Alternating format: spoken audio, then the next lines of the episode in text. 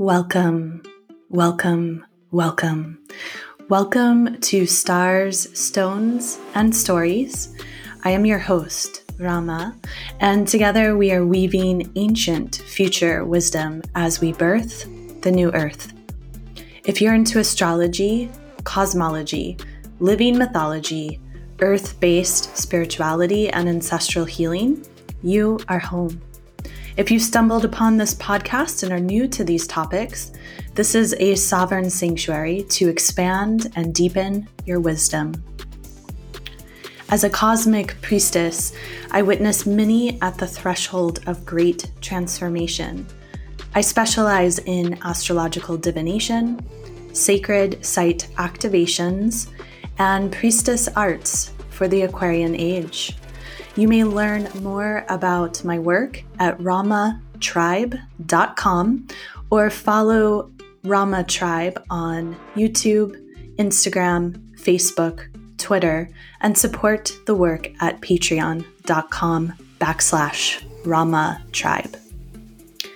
This community is your opportunity to claim your story, your unique identity and power knowing that you are the hero of your own journey. You are a hologram for the collective, and you matter. The world needs your gifts and creativity now more than ever. Crystallize your medicine.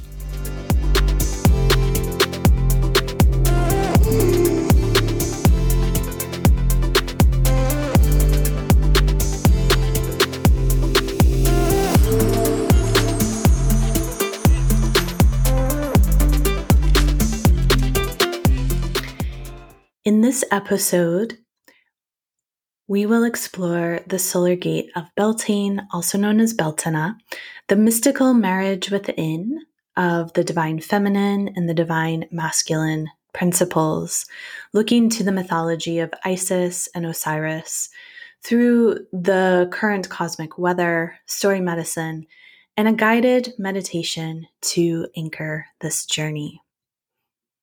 I would like to open up with a sacred container. And if you have the time and the space available to close your eyes, please feel free to do so. And if you're operating any heavy machinery, please stay grounded and alert.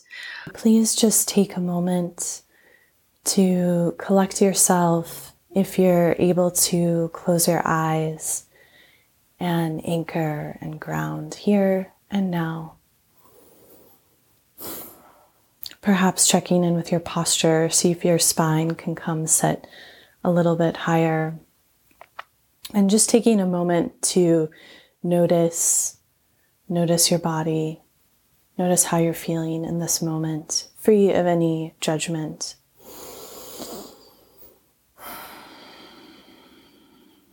Breathing long, deep breaths and begin to bring your awareness to the base of the spine, the root chakra, and the soles of the feet and the palms of the hands.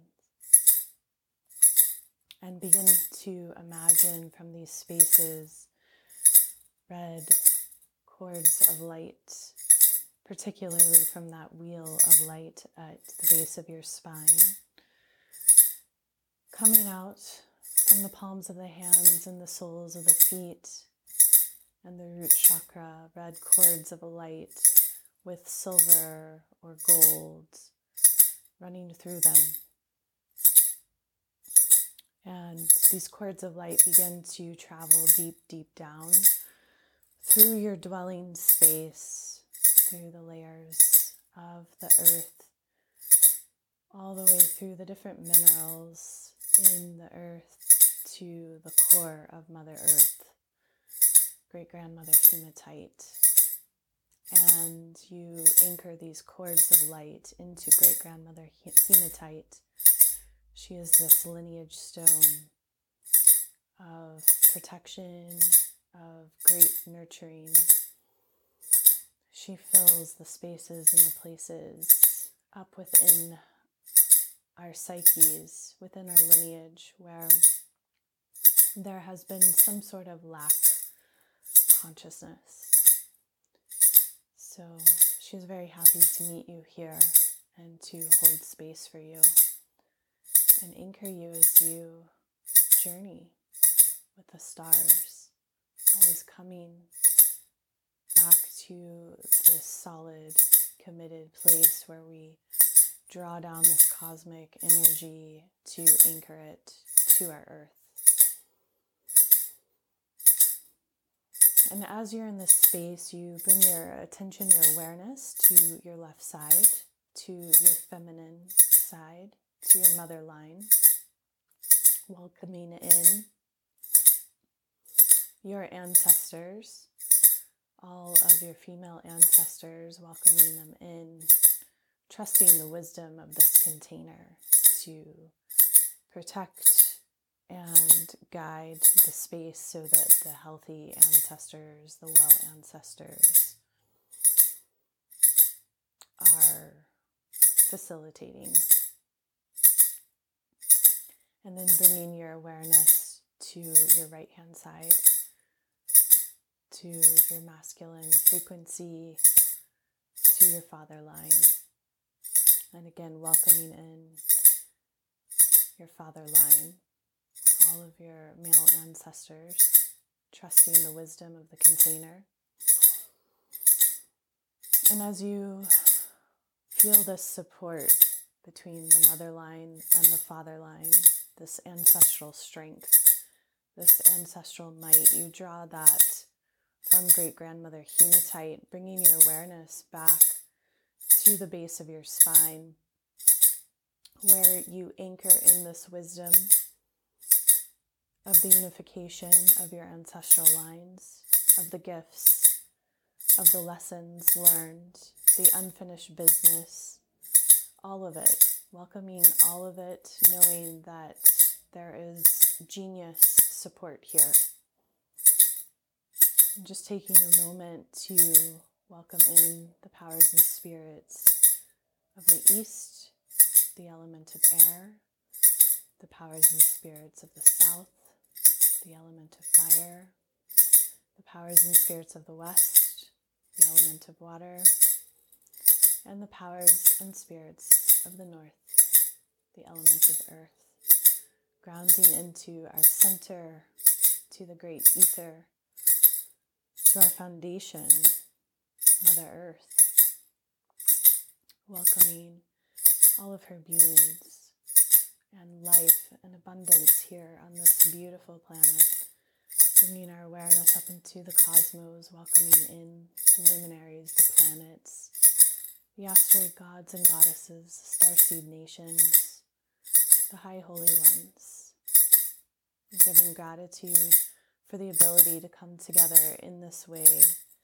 And may all who join in this circle be protected and be uplifted. And so it is. And so it is. And so it is. So, we're going to be taking a look at our current astrology through the lens of both the dark and the light of the divine feminine and the divine masculine. In the month of May, we really have an opportunity to unite from deep within this mystical marriage. And this is such a potent time of year. It is a time of fertility and ripeness with the land. May also opens up a gateway of really important retrogrades for the year of 2020. So, this is an opportunity to retrace what we have experienced, to reflect on what we've learned, and to take a moment to see what needs to be sealed and closed and what needs to be revised. The astrology of May is also very significant because it sets us up for the eclipse season of the summer of 2020. We have three eclipses in the summer of 2020, And the year of 2020 has a total of six eclipses. So I think we all know deep within the medicine of our bones how powerful the astrology is of 2020. And this is really a year where, I mean, this is like a year for the books, for astrologers. The astrology of 2020, we, we are consciously stepping into the age of Aquarius in a way that has not been done yet. What the astrology of 2020 is teaching us and showing us through some of these massive transits is that as we build up to the end of the year, where we have the great conjunction of Jupiter and Saturn meeting up at in between zero and one degree Aquarius, this is a profound, profound gateway and what is happening as to the lead up to that great conjunction is the process of being polished, of going from carbon to a diamond. And this diamond mind process is not light. It's not for the faint of heart. It is not carefree and whimsical. This is the kind of work where you roll your sleeves up and you really get in the trenches. And, and that's the work that we're up to. So the month of May is quite significant because it is another profound gateway of descent. Descent meaning the willingness to go down to the underworld, to let go, to shed, to allow parts of self to die, knowing that in the cycle of creation, satanama, life, death, there's always rebirth. And we see that through the Celtic wheel of the year. This is where these seasonal gateways come through. Other traditions also carry them. And I've been working with, with this wheel of the year consciously for a number of years now. And I've been teaching it in my work as well, because I think it's one of the most um, profound acts of rebellion we could do in these times is just get more grounded, more rooted, and more anchored with Mother Earth. And this Wheel of the Year really helps us to connect through the seasonal gateways. So, in the Northern Hemisphere, in the month of May, we open up May Day, May 1st, with calendar Beltane. And we have solar Beltane when the sun hits 15 degrees Taurus, and we have lunar Beltane with the moon in her fullness of Scorpio. So, Beltana Beltane is the peak of spring. And our brothers and sisters in the southern hemisphere are going into the season of Samhain. So, as above, so below. We are mirroring one another as below, so above. Just as in the cosmic force, we on earth are having an experience that the cosmos at large is also having an experience. Just like the cells of your body are coming together to create you, we as the human collective are coming together to create this consciousness of Mother Earth. And Beltane is a peak. It is a peak of spring. It is a peak of the days becoming longer. The sun is warming, crisp airs. Um, we're starting to see the first signs of summer emerge. The dragon and the fairy lines are awakening through the channels of Mother Earth with a wild pulse. And the earth is very potent now. This is a really powerful time for manifestation and for fertility. In May of 2020, the seasonal gateway is married with this lunar potency of the Scorpio full pink Buddha moon. And this is an opportunity to really reflect on the unification of the divine masculine and the divine feminine uh, from within. So, as Mother Earth is coming to her peak, the wild green man, Pan, Herne, Cernunnos, Dionysus, and Osiris flourish with vitality, with mystery. These archetypes of the god force, generator, organizer, destroyer, join in divine marriage with Terra Gaia. We are able to trace through ancient times, back into Paleolithic times, this concept of the horned gods, the horned divine masculine, the stag, the ram. In these mythos, the male sexual vitality would rise up the spine and would be made visible by the extension of the horns, showing this emanation of mystical power and wisdom. May Day celebrations as many of us know, involve the erection of a maypole and dancing around the maypole, weaving in beautiful ribbons of different colors, which is also showing how one may weave in the male and the female frequencies. In other folklore customs, there is a tying of ribbons and cloth to sacred trees, particularly hawthorn. Hawthorn medicine is very powerful this time of year as it's so much about the heart and shedding of grief. And these sacred trees are found to be even more significant when they grow by sacred wells. So, after being dipped in the well water, they hang in the trees as an offering of prayers for healing and gifts to the fairy folk, the Fae, and also the guardian spirit of the well or the spring. The veils are thin at Beltana, at Beltane, just as they would be at Samhain. And they bring in fresh insights and understanding from the spirit world. Looking at the astrology of May, I think it's important to just take consideration for some of the transits we've been through earlier in the year of 2020, namely being that this year opened up with Saturn and Pluto coming into conjunction on January 10th. And as astrologers, we all knew that that was a very significant transit, and we're still feeling the reverberations of that conjunction.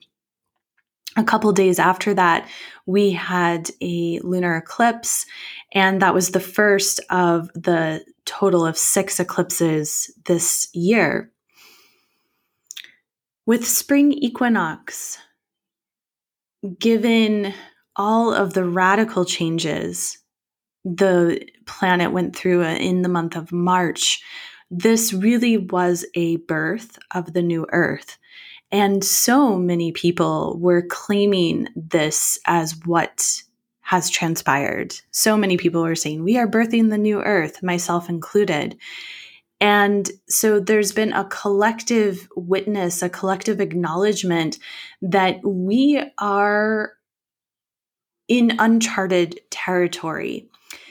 Now, on April 4th of 2020, if you add those numbers up, you have 444. And four is a very sacred number about structure and stability and building foundations. And on that day, Jupiter and Pluto met up, they were conjunct.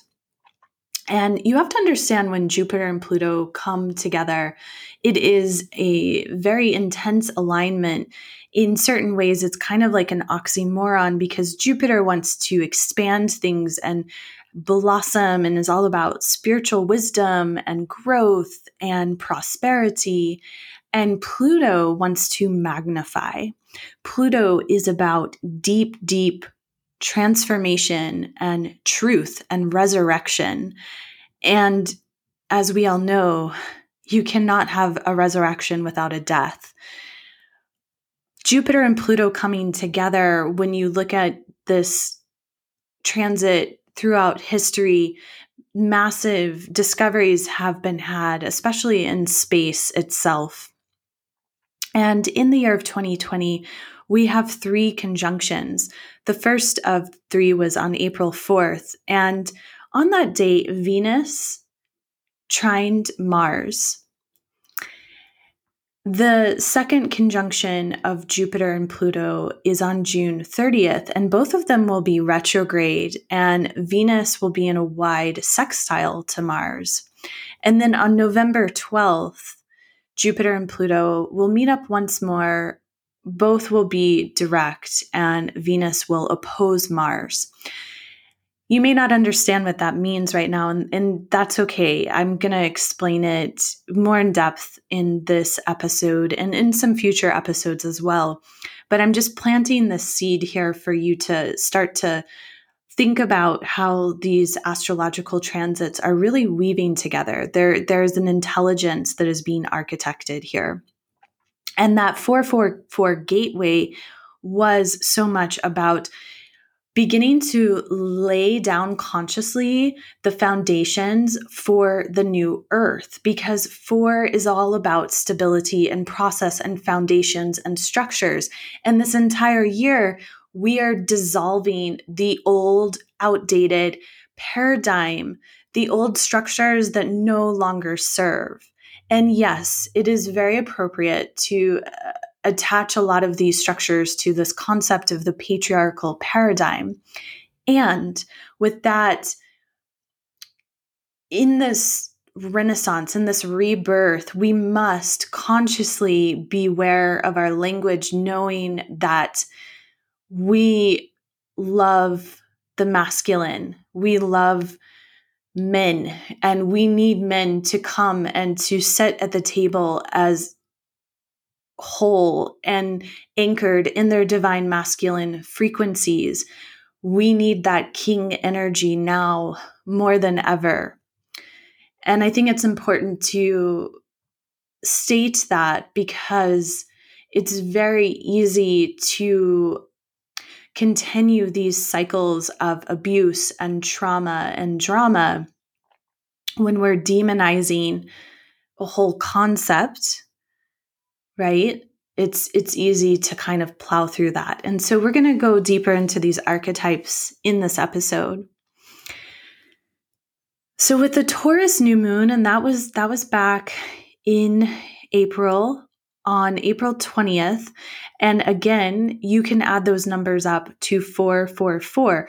So, this Taurus new moon, which opened up the astrology of the pink Buddha moon, which I'm recording this episode on.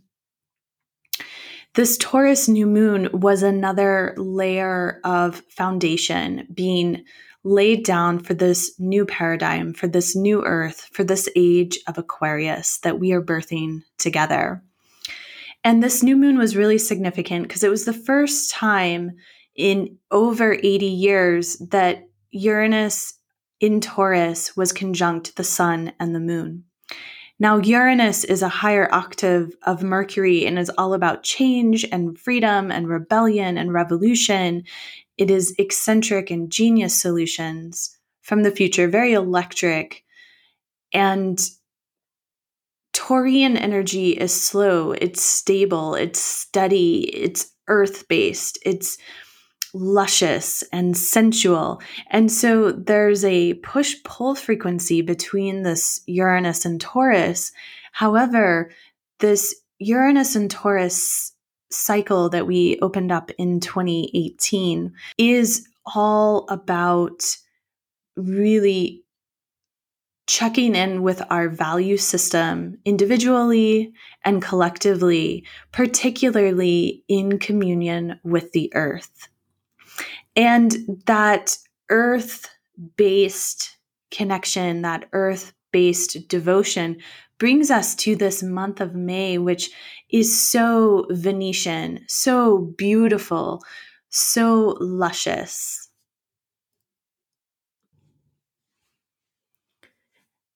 Venus is, we could say, she is the elder sister to Earth. She is an evolved concept of earth.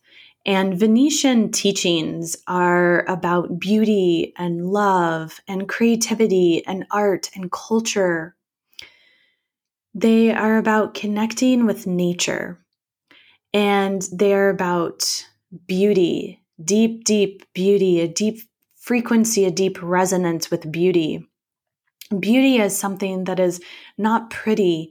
Beauty is something that is fierce, that you are willing to protect. And this Taurus time of year, this Taurus season, when the sun is in Taurus, it is a time of really embodying that archetype of the artist, of, of the lover. And it is about what we have, taking appreciation and giving gratitude for that which what we have. And this month of May every year opens up with Beltane, this time where we are deep in sensuality. The earth is literally blossoming before our eyes. It is potent and it is alive and it is electric. And May 5th,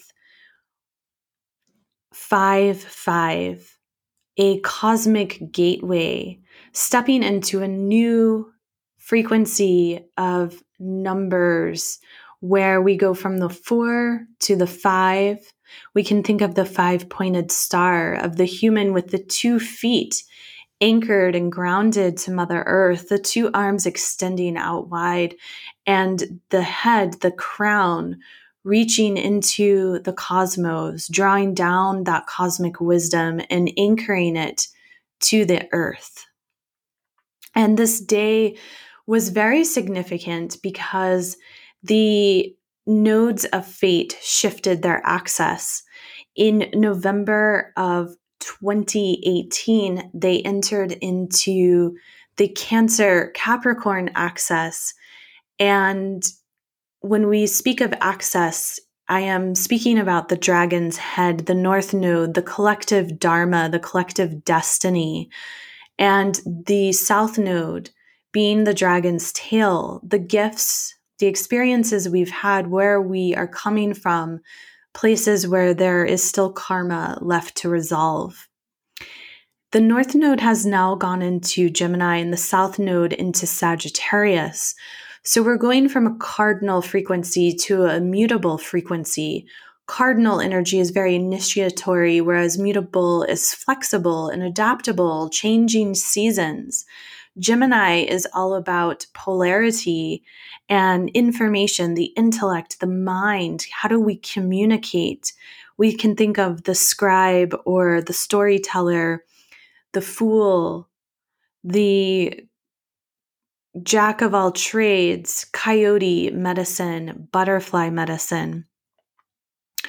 So, with the North Node in Gemini, there is going to be an emphasis on information and how we communicate, how we take information in.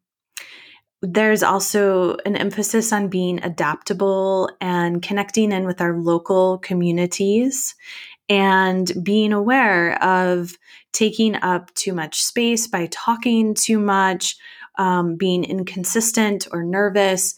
So, we really want to be taking care of our nervous systems over the next 18 months. And that's even more emphasized with Uranus and Taurus. We want to be flexible and adaptable and really refine how we communicate and also refine how we listen. The South Node in Sagittarius is wild, uh, like gypsy, fiery, spiritual, passionate energy. It's optimistic and forward looking. It is about the teacher and the sage and the priest and the priestess. And so we want to make sure that we're not giving away our power over the next 18 months in particular, that we're not looking for someone to lead us, but instead we're leading ourselves we also want to be aware of being overly blunt or jealous, uh, avoiding commitment, or being impatient with others. And we might also see that long distance travel, travel to foreign lands, might continue to be a challenge over the next 18 months. And so it's real important that we are finding ways to deepen into our local communities. And with Uranus being in Taurus, also really deepening into the earth, growing gardens, cultivating food, creating local food sanctuaries where communities are resilient and empowered and really strong and solid. And we have this beautiful pink Buddha moon that comes to fruition on May 7th, and Venus rules this chart. The Buddha moon is said to be a high festival of resurrection where the Buddha received enlightenment. And this is an opportunity for each one of us to gain more insight, more wisdom, more understanding. So, with this Buddha full pink moon, we have the sun in Taurus shining a light opposing the Scorpio full moon. And the Taurian energy, it's earthy, it's connected and ruled by Venus and in the constellation of the Pleiades. And the Scorpio energy is all about renewal and rebirth. However, renewal and rebirth only come after death, after a major shedding and a willingness to let go. And Scorpio is traditionally ruled by the planet of Mars. So, in this full moon, we have this distinction really showing up of the Venusian and the Mars energy. And Venus is so much a representation of the divine feminine, Mars being a representation of the divine masculine. And since February of 2020, Black Moon Lilith and Chiron came conjunct and have been dancing together through the sign of Aries.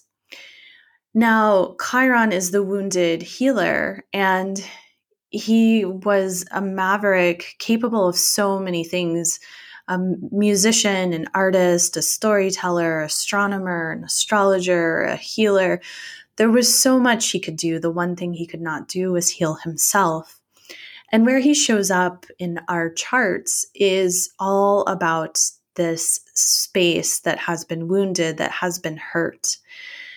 And his frequency around that wounding is even more so amplified in Aries because the Aries archetypal energy is all about this I am consciousness. And Chiron in Aries is on this deep journey to understand identity, to understand selfhood. And these frequencies coming together really show this shadow side, this dark, wounded side around the divine masculine principle. Black Moon Lilith in Aries also can show where we're wounded and traumatized with that divine feminine frequency. She's the moon's elliptical orbit, and where she shows up in our chart, it's a magnetic vortex where if we're not conscious, and even if we are conscious at times, um, if we're not conscious of her energy, then it is a place where we can be a tyrant to others or where we take on a role of being a victim. So, Chiron and Black Moon Lilith and Aries, they've been on this journey representing the divine feminine and the divine masculine and the places and the spaces that still need conscious healing. And I mentioned as I was outlining some of the significant parts of the astrology of 2020, Mars and Venus have been on a very particular dance with one another. And if you followed the astrology of 2019, they also were coming up in fascinating ways. I mean, some of this is like total geeking out. But with this Scorpio full moon, there's a spotlight put on their frequencies. And this is because the sun is being ruled by Venus. The moon is being ruled by Mars. And in the chart itself, Mars and Venus trine. Venus is in Gemini and she's about to go retrograde. She's in the shadow period of her retrograde. And Mars is in Aquarius. And he's on a massive journey this year of 2020. Towards the end of June, June 27th, he's going to come into his home sign of Aries, where he will be for the rest of the year because Mars goes retrograde this year. And this is profound. It's profound on so many levels. And I'm going to devote a whole episode to Mars's journey because so much could be said about that. But for now, I'll just let you know that it's super profound because Mars opened up the year in the sign of Capricorn, moving along with Jupiter, with Pluto, with Saturn, with Pallas Athene. And so much of this was about the dissolving of these foundations. And then by the middle of the year, by the end of June, Mars comes home to his home sign of Aries and will begin to square these points. And then will retrograde and we'll go back over the points and then we'll go direct and we'll go back over again. So this is a major journey. And as Mars is moving along in this journey, Venus is doing her own very intricate dance. And so we have this conscious weaving of the divine feminine and the divine masculine frequencies, weaving, weaving, weaving as we get to this great conjunction of 2020. So back to the Scorpio pink moon, it is when we talk about Scorpio energy, moon and Scorpio is one of the more challenging places for the moon to be because the moon is our soul, it's our emotions, it's our past. And Scorpio is like the abyss. Scorpio is like the void, going so deep down into the well. And the frequency of Scorpio has three main archetypes the scorpion and the snake. And when we think of the snake, it's this process of shedding, of dying, of literally molting the skin to be reborn. And when one is reborn, there is a phase of being quite tender, and then again coming to another phase of completion. So we can think of the Ouroboros the snake eating its own tail and the cycles of time and the cycle of creation, when we go into that space, we know that there really is no true death. Everything in life is a cycle of rebirth. And it's one of the reasons why, particularly, I love astrology so much because astrology is about this understanding of how these cycles of time work and how everything is very wave like. We have a transit, for instance, we could say Venus retrograde because she's about to go retrograde. We have a transit, and it's not that the transit happens and then everything's done and complete.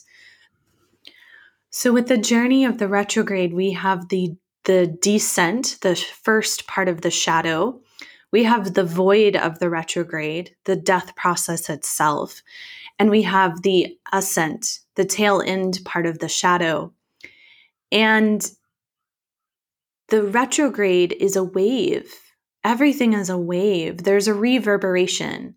I play the gong, and the gong, you hear many sounds. You hear all of the sounds contained in the multiverse in one stroke of the gong because the gong reverberates. And that is what this science and art of astrology does as well. So, this third well known archetype of Scorpio is the eagle. And the eagle comes to connection of the primordial bird, the primordial bird goddess. The eagle has the ability to fly above, to have perspective, to have breadth and width. And in its highest form, Scorpio energy is the energy of the phoenix. Phoenix energy is all about self mastery. The phoenix is willing to die knowing that there is a rebirth, free of any doubt. And so, this Scorpio energy is transcendental and embodied and it is deep and it is real. And these times that we're living in are so much like Phoenix times. And particularly this Scorpio full moon is an opportunity to really embody that frequency of the Phoenix, of diving into the depths of your own magical capacity, of being willing to illuminate the journey through the dark spaces. But we also want to be aware to not push too hard or too far, to not force people out of their own comfort zones, to notice where we are jealous, where we are possessive, where we hold grudges, where we're too rigid, where we're too suspicious. All of that are shadow parts to the Scorpio frequency that can also be coming to light in this full moon. Now, as I said in ancient astrology, Mars is the ruler because Mars is so instinctual. And Pluto is the contemporary ruler. Pluto being that magnifying lens on what is true and what is real. So, in this pink Buddha moon, as Venus and Mars trine in this mystical marriage. They're squaring Neptune in Pisces, which is all about the dream. And so, as the divine feminine and the divine masculine are coming together, they're trining, they're creating beautiful harmony, gifts are abound. We also want to check in with the dream. What are we dreaming? Are there limitations to our dreams? Are there obstacles? Are these obstacles real or are they just illusions? Are they forms of self sabotage? Where do we check out because it's easier to stay in our comfort zones? These are all deep questions that we're working with in this astrology. And it's real important to check in with these spaces and places. So, this lunar cycle is bringing endings and purges to create a new space. And this full moon is opening up a significant doorway as we prepare and begin retrograde season and eclipse season. Retrogrades, remember, are about revisions, about revitalizing self, about renewal and restructuring. And eclipses are wild cards they're a turning of the wheel. They're unexpected surprises. They're times of great birth and times of unknown death. So, this full moon is very potent. I would say more potent by far than your typical Scorpio full moon on any given year and just continue to connect with that archetype of the phoenix rising from the ashes, knowing that there are possibilities as you stay focused on your goals for truth to come to light, for a positive return of all of the energy you've been giving out, for a reclamation of putting boundaries in place. And as consciousness shifts, as plots twist, as information, truth comes to light, be willing to say what you know is true. Be willing to bring your truth to the table. New beginnings are coming to light.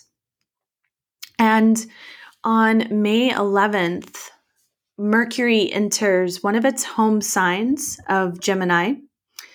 And on that day as well, Saturn goes retrograde.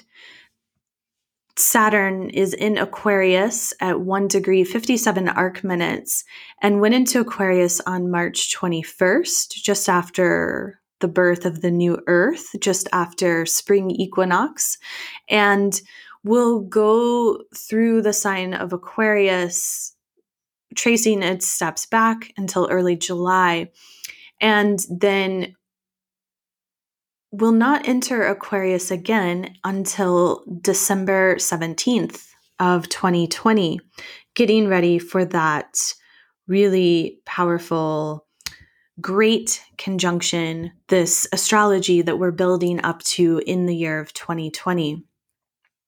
May 13th is the date when Venus retrogrades.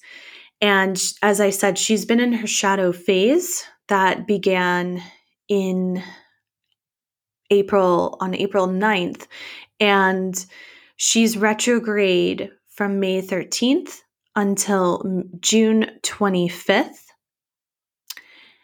And then she clears her shadow on July 28th. So we could say the entire retrograde phase, her descent, her void, and her ascent is from April 9th until July 28th. And Venus is in Gemini. Now, Venus retrogrades, they occur every 18 months. And Venus wants us to check in with our values, with our love for beauty, for art, for culture. And in Gemini, she wants us to look at how we communicate these values, how we relate to them, how we take in information. She wants us to really think about the polarity, the duality between the light and the dark. And this Venus retrograde is a very important time to anchor into your values more than you ever have in your entire life. Because as we are birthing the new earth, your values must align. How you spend your time, how you spend your money, how you think, this is how you create reality you are voting with your precious frequency. And Venus retrograde, wherever she is taking her descent and void and ascent in your chart, whatever house those Gemini degrees are occurring in, from 21 degrees through about five degrees Gemini that's the place that you were being asked to revise your values around, to really focus in, to hone in. And this is the feminine on a journey of true self expression. She really wants to express herself through you. And in that self expression, it needs to be authentic, it needs to be real, it needs to be you. Through her journey, Mars is in Pisces. So he enters Pisces right just like right before she goes retrograde. This is very significant Mars in Pisces is 12th house energy. We're thinking about cosmic consciousness, um, the hidden, the places of self sabotage. And so the divine masculine is going into a deep space of reflection, of refinement. And while the divine masculine is in this space, the feminine is on her journey of self expression. Mars will be in Pisces until June 27th. And then he goes into Aries. And this is right after Venus has gone direct. So the awakening of the feminine and the masculine is coming to life after Venus's retrograde. It's powerful. And then, as I mentioned, he goes retrograde, Mars goes retrograde later on in the year. So they're on a collective level, each one of us is really connecting in with our divine feminine and our divine masculine frequencies. And on this Venus retrograde, as she goes into the dark, into the underworld, and she has to sacrifice something, she has to let go, she has to shed things that are no longer authentic, to your value system, you must shed and you must let go of. And this Venus retrograde, it's a time to allow yourself to hang on the hook, to think of the goddess Inanna and her descent into the underworld, how she went through those seven gates. And in each gate, she had to give something up. And then she hung on the hook and that had to happen before she had the process of her ascent. And each one of us in this Venus retrograde cycle, particularly even more emphasized because Saturn's retrograde, Pluto's retrograde, and Jupiter is meeting up also to go retrograde. It's really a time to check in with our values, our sacred life force, and how it's being used on this earth to walk our talk, to embody our truth, and anything that is not in alignment with that, to just let it go and let it go with grace. So, May 14th, Jupiter goes retrograde, and then on May 17th, Pallas Athene goes retrograde. We have many, many planetary archetypes retrograde asking us to revise, to really look at what is true, what is real. And it's a potent time. And again, I feel like ultimately what this is about is this divine feminine and this divine masculine frequency. The divine feminine and the divine masculine come together to create this mystical marriage, this sacred union, this holy space that is like yin and yang, positive and negative charges coming together. And the world of nature has this embodied throughout it. We have this embodied within each one of us. And we see it in the world around us. And these concepts of the feminine and the masculine go beyond genders, they are frequencies that we carry in our bodies. And they come into frequencies that could be put into shadow versus the realized consciousness.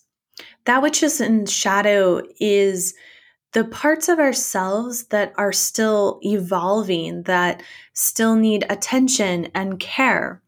And the shadow is necessary. It is beautiful. It gives us it gives us something to chew on, right? It gives us a curriculum here on earth. If everything on earth was just light and bright then we would all be quite bored, believe it or not. it would probably be just a little while before we would become bored. We need a charge. We need a challenge. We need things to learn and to grow and evolve with. And so these are not arrival points. They are cosmic frequencies that are a cosmic dance in creation. However, throughout the ages, we've become very far from any sort of harmonious union. We've had a lot of these shadow frequencies of both the feminine and the masculine overriding the realized frequencies of the feminine and of the masculine. And the divine feminine shadow side is is that feminine frequency that is of victim consciousness. She can be codependent and passive and manipulative. She might be overly emotional or inauthentic. She can be cruel and insecure. And the shadow frequency of the divine masculine is he can be an oppressor, he can be detached or very ego driven, very aggressive, emotionally checked out, but also dominant at the same time, abusive and controlling, and just plain ruthless. When these frequencies are in their conscious state, they're quite different. And we carry these frequencies, every single human being. What I'm speaking of, it's beyond gender. This is something each one of us carry. And as yogis, we know about this through the Ida and the Pingala, these sacred channels that begin at the base of the spine through that central nervous system, the central cord of light, the Sushumna. and the Ida and the Pingala they begin at the base, at the root chakra, and they both open up and then they come back together at the next chakra, at the sacral chakra. And then they open and they cross over one another and they weave. They do this weaving through all of the chakras, these energetic gates in the human body. And as they move up through the spine, they come into the brain where they can emit this amrita, this pure realization through the consciousness that is then so intelligently given to and through the entire system of our human bodies and this is how we can really contain and digest cosmic consciousness. And it is through the honing in and the loving of our divine feminine and our divine masculine from within that we can begin to create this sacred, conscious, cosmic dance. In these times that we live in, we are each being asked to be sovereign more than ever before. And in being sovereign, each one of us needs to activate that divine feminine from within and the divine masculine from within. It is about being really strong and upright. It is about being free of these patterns that hold us back. So the divine feminine in her conscious evolved space. She's very yin. She's lunar. She's receptive. She's creative. She's in tune with her emotions, deeply intuitive, very passionate. She's in flux. She's changeable. She's changing woman. woman. She's multifaceted. And she's cooperative. She's deeply sensual. The divine masculine frequency. He is yang, he is solar, he is confident, he is courageous and grounded, he is giving, he has solid boundaries and knows how to lead. He is responsible and protective, vulnerable, adventurous, solutions oriented, objective, and logical. And each one of us as we come into a state of consciousness in our evolution, we learn how to bring the feminine and the masculine to light, to realization. With this full pink Buddha moon, as each one of us has this ability to receive a new level of inspired empowerment, we also have the ability to connect in deeper to that divine feminine and that divine masculine principle within, creating that mystical marriage in this portal of Beltane. However, this realization comes from deep within the well of knowledge, of self study, and it is by truly understanding the journey of your own divine feminine, your own divine masculine, where they have been in their shadow, where they have been wounded, where they have been in trauma, where they have been abused, and where they have been abusers. And this is the work that we are doing, the heavy lifting we are doing this retrograde season. The divine feminine and the divine masculine, they're both on their own unique journeys. They're traveling through different parts of the psyche and the chart.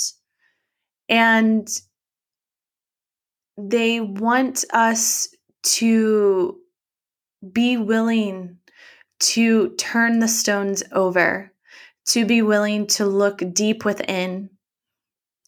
And this astrology of May is propelling us into the descent where we may sit in the void, where we may really be willing to pause and reflect and do this great work. So we come to this story, this mythology of Isis and Osiris from the ancient Egyptian cosmology. Isis, known as Iset, Osiris, known as Wasir. And they are lover and beloved. They are king and queen. And their journey is one of great trust, of longing, of persistence. And their journey shows us how we have that ability to be whole from within. So, in the story of Isis and Osiris, they are born of the same womb. They are brother and they are sister. And they become lovers. They become king and queen. Isis, queen of the stars, great mother goddess, goddess of 10,000 names. Osiris, a version, an archetype of the green man, that primal force, so connected to the earth, to nature, to the cycles. Isis, in her creatrix self, and Osiris, in his stronghold, his protection, taking care of his queen. And they have another brother, Set. They have another sister, Nephthys. And Set is very jealous of Osiris. Set is that shadow frequency of the divine masculine. And Set is really just another side of the same coin of Osiris. Set is the shadow, Osiris is the light. And in this mythology, Set becomes so jealous that he tricks Osiris. And in the trickery, he kills him. It, it takes some commitment. It takes some of his own perseverance because Osiris is quite intelligent. But he tricks him to lay in a coffin that he has created for him. And Osiris dies. And then the coffin went down the Nile and Osiris was missing. And so Isis went on a journey for her beloved, for her king. And she went through many layers. She had to leave her homeland. She went through many initiations to find him. And when she found him, he was dead. And she brought him home, and her dear sister Nephis. Nephthys was guarding Osiris's body while Isis went looking for sacred herbs so she could create a medicine potion to bring Osiris back from the dead. Isis, goddess of 10,000 names, healer, queen of the stars, she is capable of so much. She is so vast. And she left her sister to watch over her beloved's body. And in that time, Set came and tricked Nephthys and took Osiris's body and cut it into 14 pieces and then began to distribute them systematically throughout the land of Kemet, throughout Egypt. And now Isis returns to learn this information and is in so much grief, yet in her wisdom continues to bring her beloved back to life.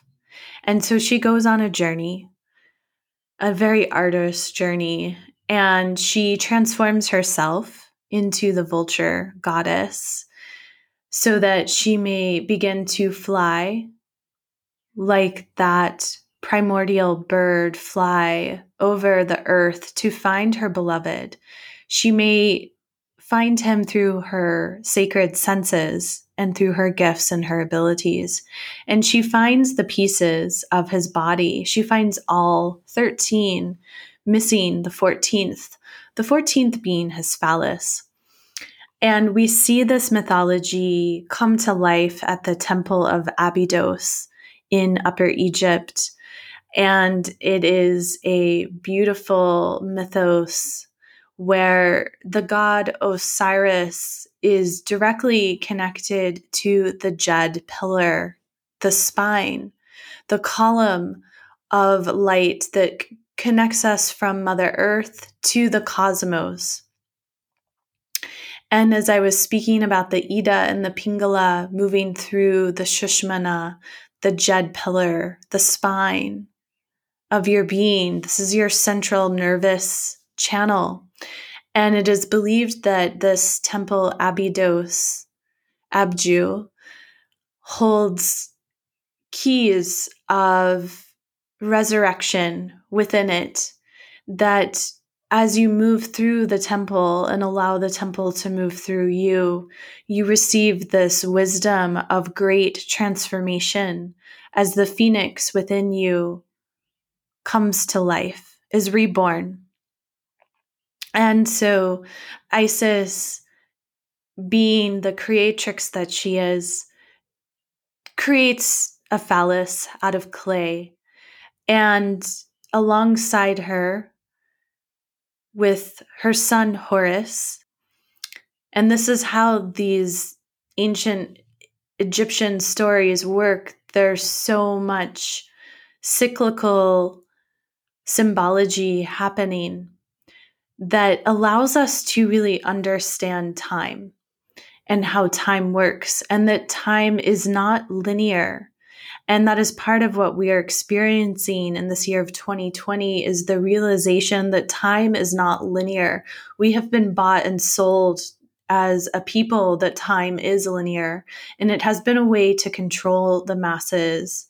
However, with the Saturn, Pluto conjunction, and then the three conjunctions of Jupiter and Pluto in 2020 leading up to this Saturn and Jupiter conjunction as we step through the full on gate of the age of Aquarius.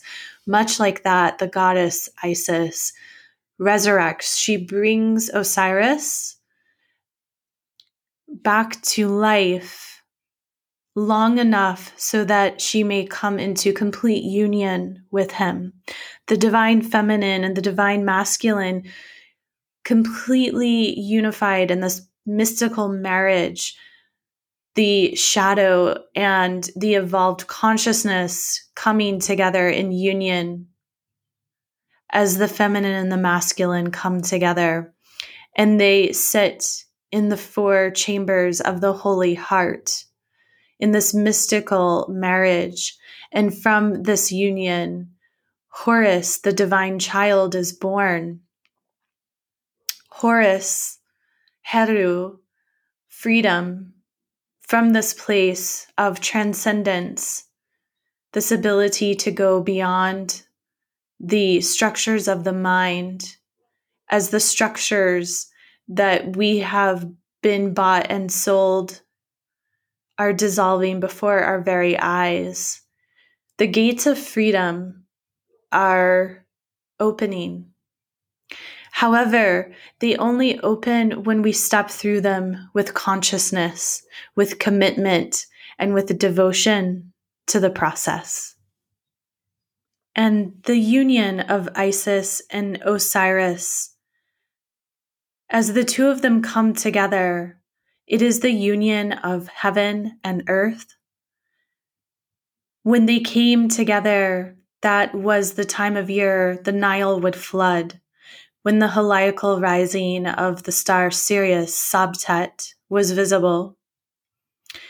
And this would bring fertility to the lands, a fertility that brought in the realm of eternity. As we consider our current astrology and the living mythology of these ancient stories that are also our future, this is an opportunity to consider what we are broadcasting into the quantum field and through this, I invite you to join me in this embodiment practice. Now, I invite you to go back to that anchored conscious space that we began from. And this is the embodiment of all that we have explored in this episode together. So if you're unable to settle in and be present, I suggest you pause here and come back at another time. Take a moment and get comfortable in your space. Perhaps come lie down or find a comfortable seated position and turn off any devices, close doors as necessary. Make sure your body is warm and that you feel secure in this moment. And begin to bring your awareness deep into the breath, into your body. Imagine from the soles of the feet this golden wave of relaxation coming in through the soles of the feet, circling up through the ankles, the shins, the calves, through the knees, up through the backs and the fronts of the upper thighs, the quads, into the glutes and the groin, and the pelvic bowl. Your sex organs moving up into all of the digestive organs, the adrenals, the kidneys, up through the ribs and the lungs, through the four chambers of your heart, up through the throat and the neck, and then coming down this wave of relaxation, coming down through the arms, elbows down through the wrists, out through the fingertips, spiraling back up through the arms, the throat, the neck, through the back of the head and the jaw, relaxing the teeth, the root of the tongue, all of the bones that create your face. Relaxing deep into your optic nerves and taking this wave of relaxation deep, deep into the center of your brain, relaxing every bone in your cranium, the ears, every hair on your head.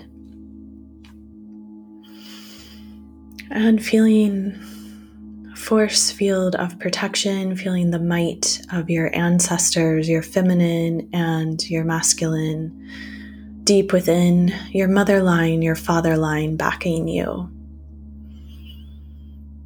Feeling the guides and guardians that you work with, the saints, the angels, whatever divine forces that are truly holy that you connect with, inviting them in to this space consciously from the soles of the feet, the palms of the hand, and the base of the spine, drawing down a red cord of light, perhaps silver and gold, spiraling within this cord of light that goes down through the layers of your dwelling space, down through the layers of sediment and soil, through the mineral beings, all the way down to great grandmother hematite, this lineage stone of protection where you anchor here and now. And in this space, your body just feels so heavy, so relaxed. The mind wanders free, knowing that anything of great importance you can come back and focus at the right time. And so, from this space, you begin to journey and you find yourself journeying along the back of the most primordial bird goddess you have ever seen or felt. And she has the most magnificent wings and feathers. Notice, notice what you see and you take in as you're flying through the sky up and out into the cosmos with her. Feel the wind blowing as you travel. And she takes you on this journey. And as you travel through the stars, you realize this is great Mother Isis, Goddess Iset. And she weaves so elegantly, bringing you back down to earth through the clouds.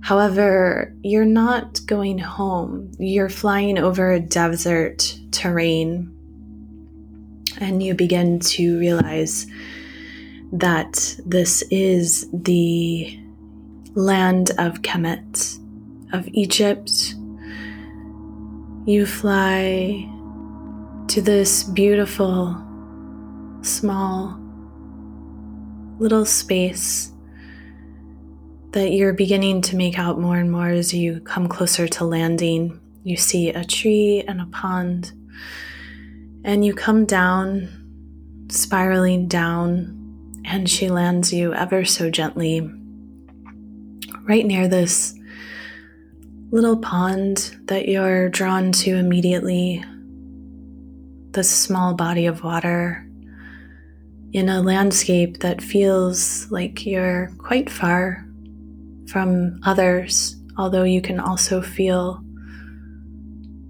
people not too far away. And you begin to make offerings and prayers at this pond and you find yourself drawn to the dwelling, you notice this tree. It's at least hundreds of years old and so buoyant and proud. And so you take a moment to walk over to the tree and connect in the way that you do. And then the magnetic pull to this small little temple is just too much. So you come, you come up to the door and you take your shoes off, leaving them at the door. And again, from your sacred pouch, you give offerings before you walk in. First, asking permission silently from within if you may enter. Once you receive your yes, you walk through the temple door and you stand for a moment. It's like you have entered a void, a vacuum. All you can hear around you is the sound of space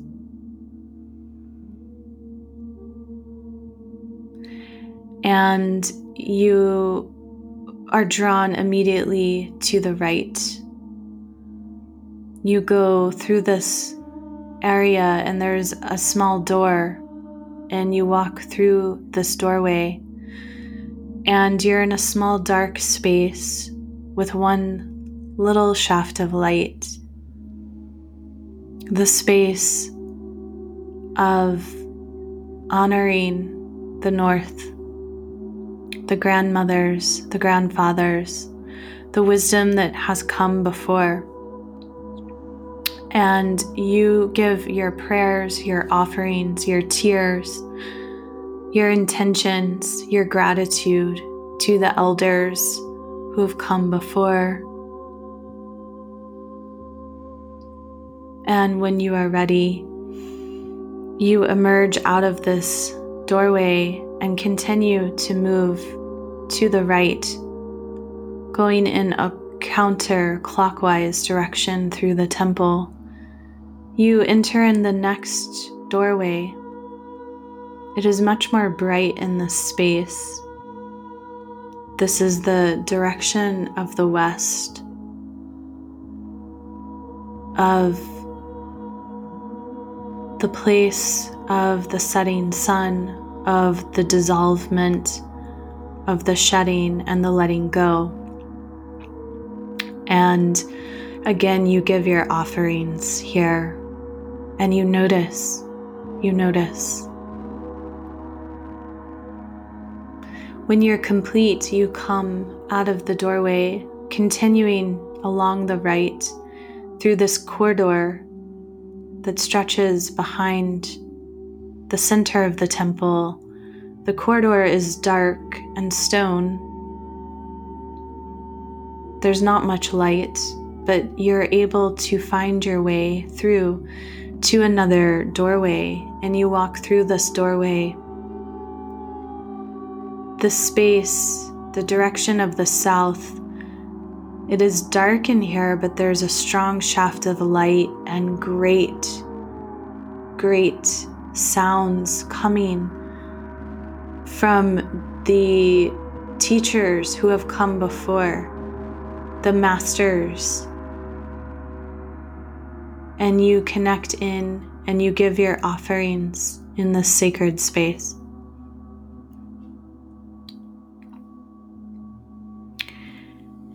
And when you're complete, you come out of this space and you continue along the right, going to the next doorway, the last doorway, around the edge, which surrounds the center of the temple. And you enter in this last doorway, the space of the east, of birth and the rising sun, of renewal and resurrection. And the wind is fierce in here, and you allow the wind to speak to you, giving your offerings freely. And when you're complete, you emerge out of this doorway, walking back towards where you first began, facing the doorway of the center of this temple, the Holy of the Holies the center of this womb of the great Mother Isis.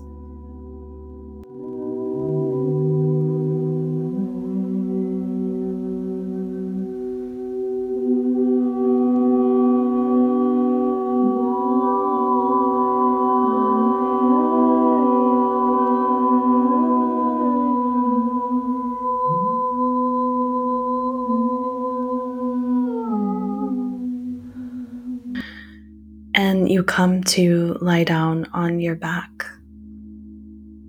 And as you sink onto the floor of this temple,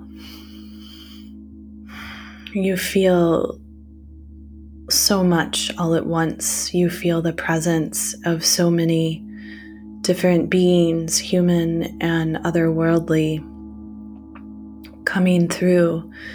And you feel Great Mother Isit, Iset, Isis.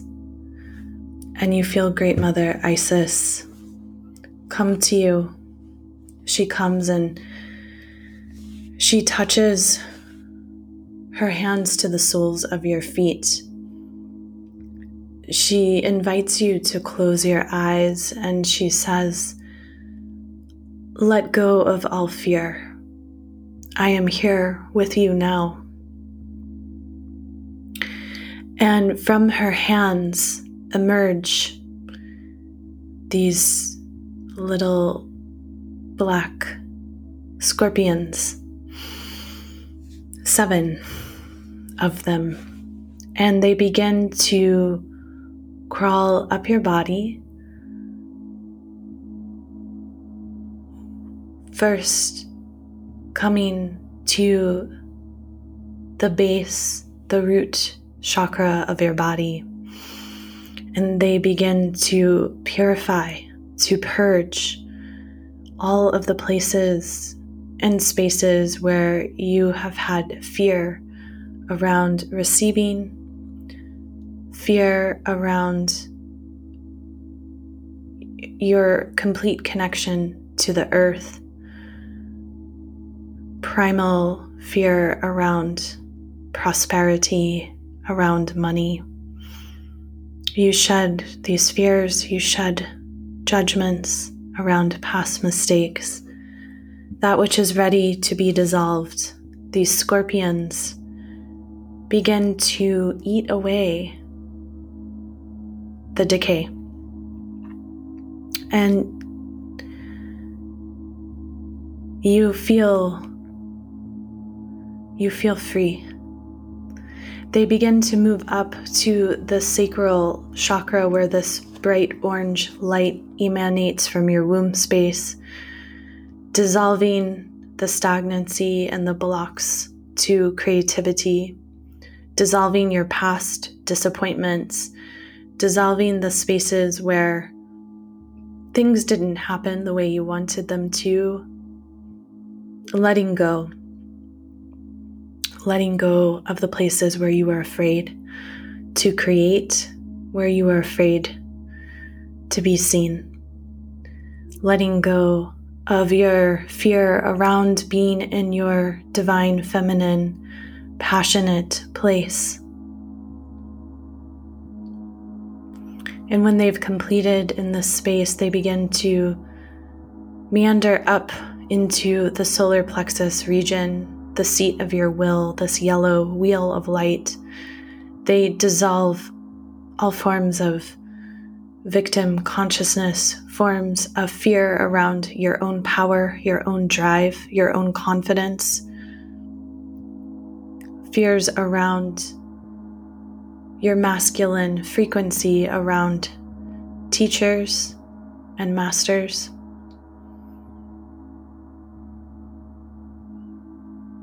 And they meander up into the heart chakra, this green pink frequency of light, wheel of light, and dissolve the places where there is deep grief and sorrow where you have let go of trust. They dissolve the places that keep you from your creativity. And they move up into the throat wheel of light, this blue wheel of light, beginning to dissolve the places where you have held your voice back, you have held yourself back from speaking your truth, where you have had hesitation to be your true, unique self. They move up into the third eye space,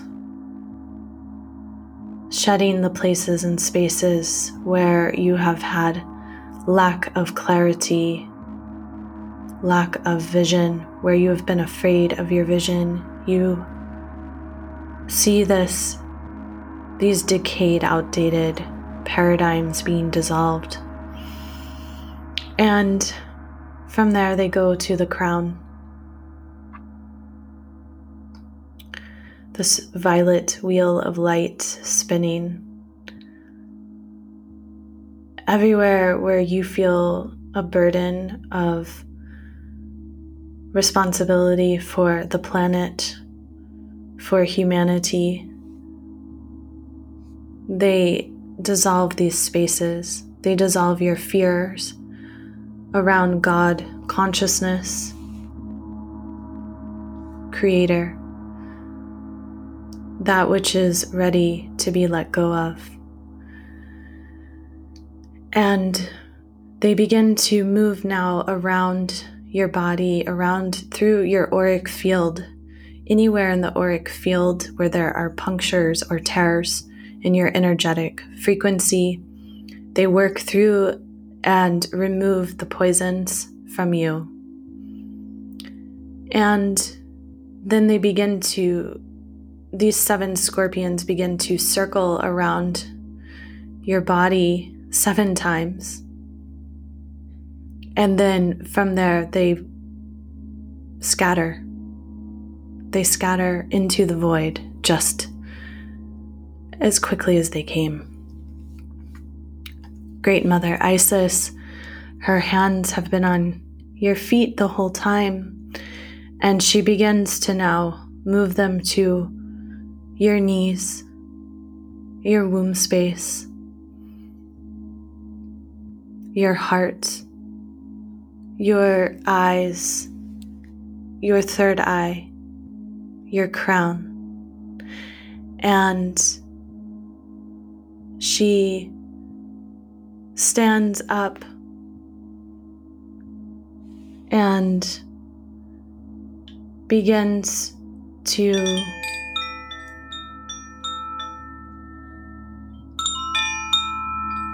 create the most beautiful sounds.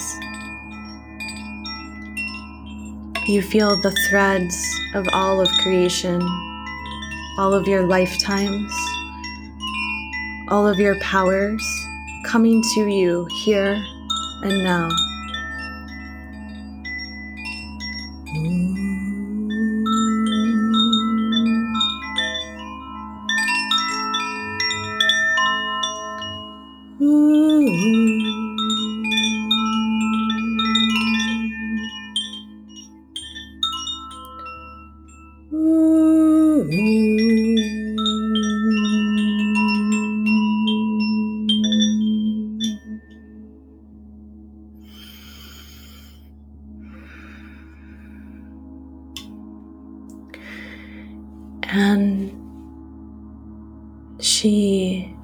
Invites you when you're ready to come back onto her back.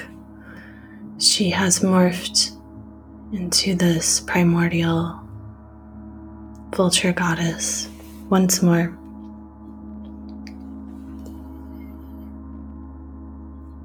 Together you fly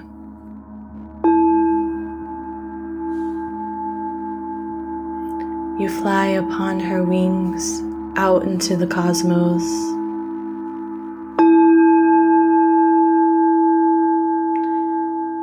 You give gratitude for this journey, for this healing.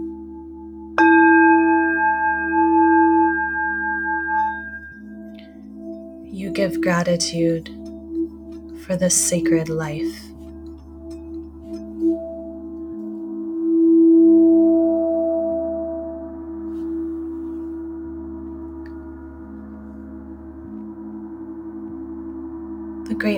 Brings you back to your dwelling. She tucks you in so cozy. She blesses your feet once more and she flies. She flies out the window.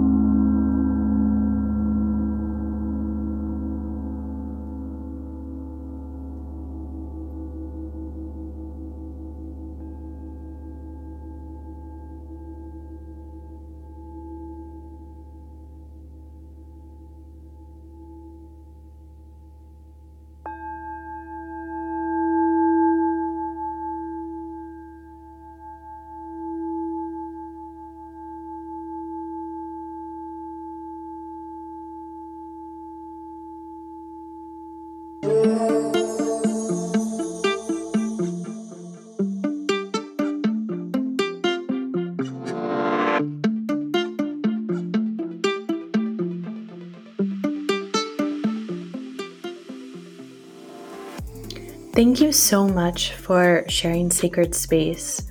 My prayer is that we as individuals awaken to the reality that we are a hologram for the collective. By being fierce in our authentic truth, we have the opportunity to elevate life on this exquisite planet Earth.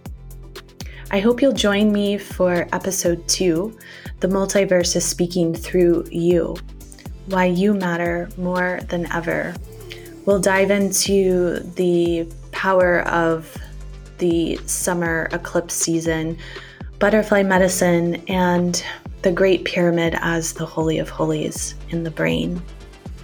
Thank you again for being here. And if you want to learn more about my work, you will be able to find me at ramatribe.com and on social media at Rama Tribe. Many blessings to you and to your ancestors.